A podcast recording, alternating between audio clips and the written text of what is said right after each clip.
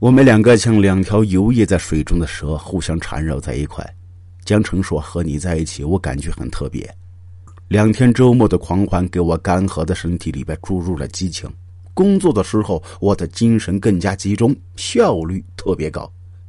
也许正是因为没有天天相守在一块的腻烦。”所以我更加渴望周末的到来。每个周末呀，当我和江城聚在一块吃饭、看电影或者玩电脑的时候，我都有一种回到初恋时的甜蜜感觉。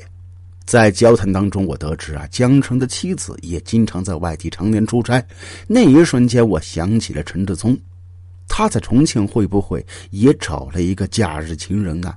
即使有，我也能理解，毕竟呢，每个人都有需求，短暂的欢愉可以理解。总比在外边那啥强吧。和江城在一起一年的时间，我以为假日情人让我找到既保全婚姻又获得情欲的最佳途径。然而事实并非如此。有一次，我因为感冒发烧，想让他过来陪陪我，他却毫不留情的拒绝了。他亲密的说：“既然是假日情人，就要保持独立。”我躺在床上，浑身虚弱乏力，想着他如此泾渭分明。竟然流下眼泪，难道这所谓的假日情人的意思就是需要的时候就在一块儿，不需要的时候便绝情绝义吗？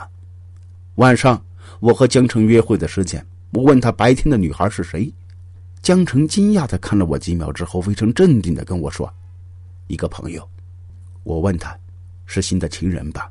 他没有否认，半晌他说：“我不以为我有什么错。”你我不是法定夫妻，说白了，我们也不过是。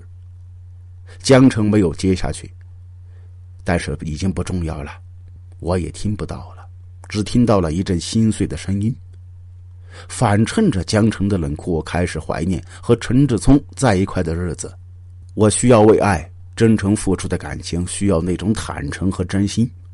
我和江城这场梦做的太长太沉迷，我打电话给陈志聪，希望他赶快回来。我想念他了。时值深夜，电话接通之后，陈志聪喂了一声之后，我就听到他旁边有一个并不年轻的女人的声音。这么晚了，谁呀？平时我不经常给他打电话，每次电话都是他打过来。这个深夜里，刚刚从睡眠当中醒来的女生，带着微微沙哑的傲慢，就像一把刀子，插进了我的心里。我没有再说一句话，就挂断了电话，然后关掉手机。原来呀，时至今日，我原本以为我可以容忍丈夫身体出轨、心灵守轨，但事到临头，才发现这不过是一句自欺欺人的傻话。第二天，我身体难受，打算晚点去上班。可就在十点钟，我准备出门的时候，陈志聪突然回到家中，他抱着我泣不成声。他说。他是个正常的男人，半年才能回来一次。他只不过是身体的出轨。总经理对他帮助很大。她和丈夫分居很多年，是他主动的。他说他不会影响到他和我。他已经向他申请调回来，下个星期就能办好手续。我的眼泪一颗颗掉下来。我说，我们都没有时间和精力去折腾婚姻了。我原谅你。可就在我在机场送走陈志聪之后，我碰到了江城，他想和我度过最后一个夜晚，语气委婉又坚定的让我无法拒绝。我想也好，为这段荒唐的假日情人做一个彻底的告别。在别墅里边，我们一边喝着咖啡，一边回首过往，不知不觉当中，我们竟然陷入对往日的怀念和分别之后的感伤当中。情到深处，又像以前一样，我们又有了身体的接触。和江城分手之后，我便删掉他所有的手机号码。我告诉自己，我要重新开始，我要好好的爱老公。陈志聪没有食言，他果真回到总部，再也不常驻外地。听到这个消息的刹那间，我禁不住泪流满面，泪里边有甜蜜，也有悔恨。此后的一个月时间里，我和陈志聪几乎每天晚上都腻歪在一块，那种身心合一的感觉，就像我们刚刚结婚的时候。可是啊，半个月之后，我突然感觉下身是越来越不舒服，独自去了一个大医院。化验单出来的时候，让我大吃一惊，性病。我呆呆的愣在那儿半天，半晌才回过神来。我打电话把陈志聪叫了回来，把化验单扔到他脸上。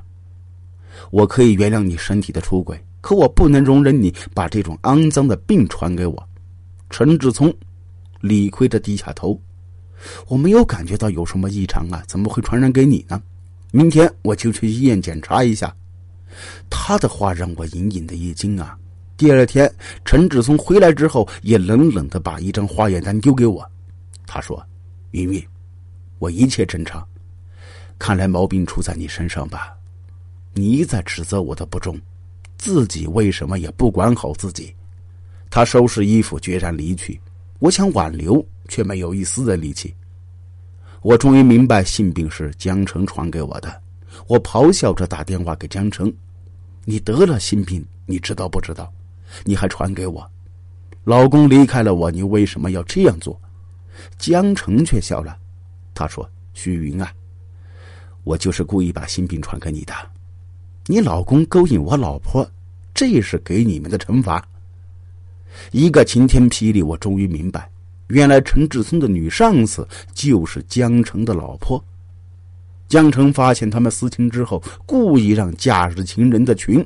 吸纳我，并利用我寂寞无聊的心态，借机勾引我，再把性病进行传播，破坏我们的婚姻。听筒从手里边无声滑落，我的眼泪呢也顺着脸颊而落。一周之后，我和陈志聪协商离婚。我在自责当中悔恨不已。这场假日情人的游戏带给我的伤痛，像一枚尖刺，深深的扎在我的内心深处，永远都无法磨灭。纵然一切都是江城处心积虑布的局，可如果我耐得住寂寞，不背叛亲爱的丈夫，就不会以这样的方式作为结局。好了，就为您讲述到这儿了，感谢您的收听。